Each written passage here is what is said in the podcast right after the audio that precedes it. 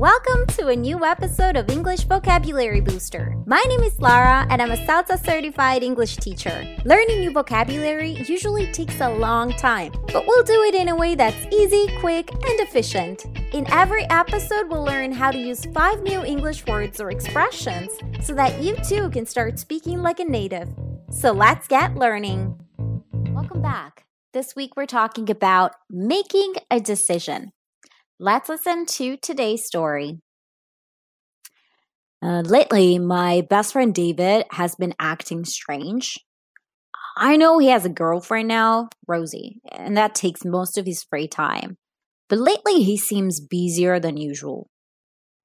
One day, I saw him walking down the street, and I don't know why, but I had a hunch. So I decided to follow him. I walked behind him for a few minutes until he stopped. I could not believe it. He was kissing another girl. I knew I was at a crossroads. Okay. I considered my options. I could talk to him right away or go talk to his girlfriend and tell her everything. I have to be honest. For a moment, I toyed with the idea of telling Rosie. Maybe she would be so thankful she would want to become my girlfriend. But no, I couldn't do this to him.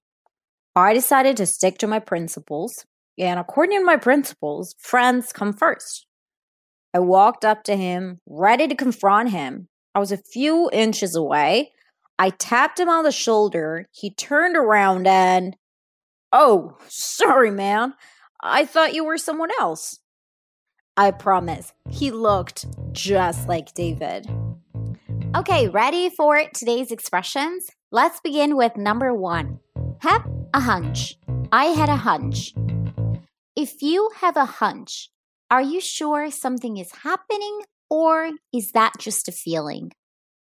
Well, the guy in the story didn't know why he wanted to follow his friend. He had a hunch.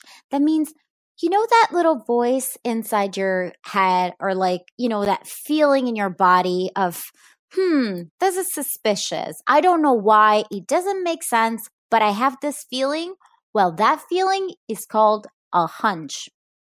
And do you trust your hunches? I do. I always, if I have a hunch, uh, I'll always investigate. Maybe I'll ask questions or um, I don't know. If I have a hunch, I'll trust it. Number two, be at a crossroads. I was at a crossroads. If you're at a crossroads, how many options do you have? Well, both literally and not. If you're at a crossroads, that means you have two options.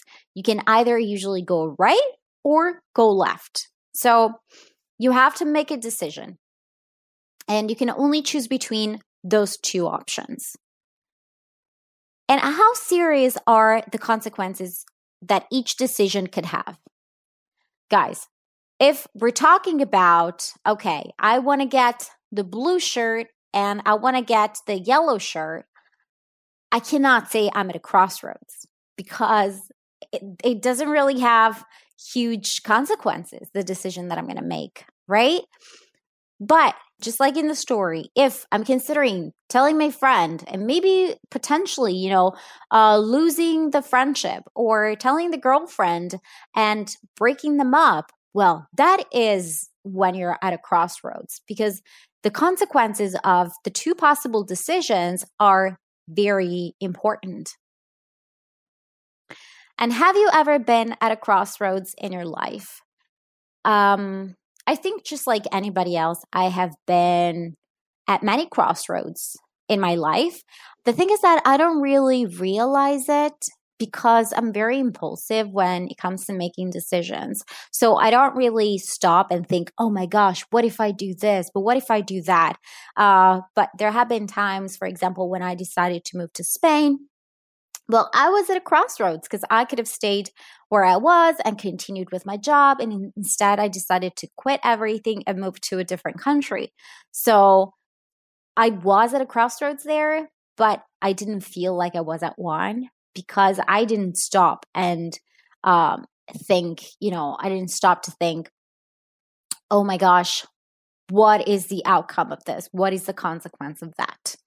Uh, but yeah, Every time you have to make a major life decision and you have two options, you can say that you are at a crossroads. Expression number three consider your options. I considered my options. If you're considering your options, have you already made a decision? You're still considering your options, so no, not yet. You're still thinking about the decision that you have to make. And if you're considering your options, how carefully are you thinking about them? So you're considering your options pretty carefully. Do you ever consider your options by writing them down?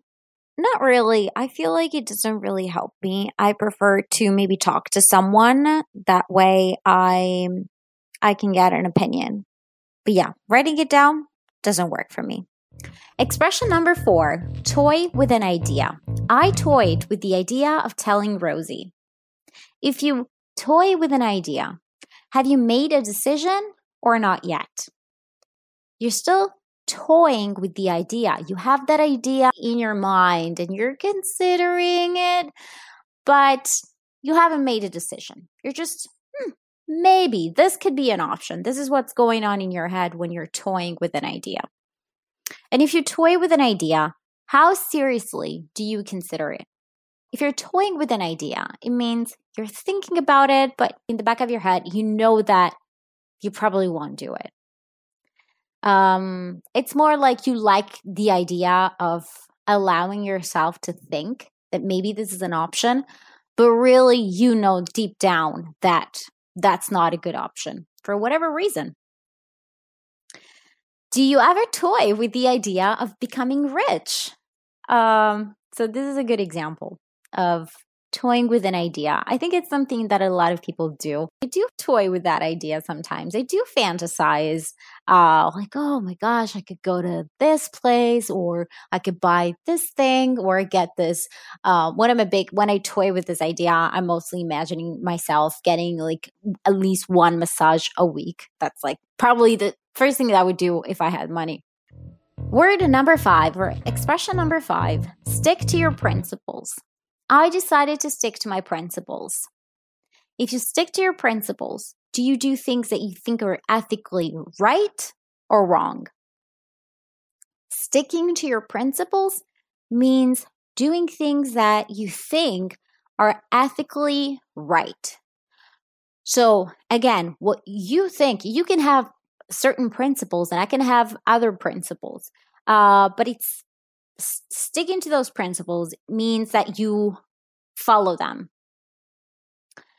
And do you always stick to your principles? Or can you make an exception sometimes? I I want to say 99% of the times, yes, I do stick to my principles. But one of my principles is honesty.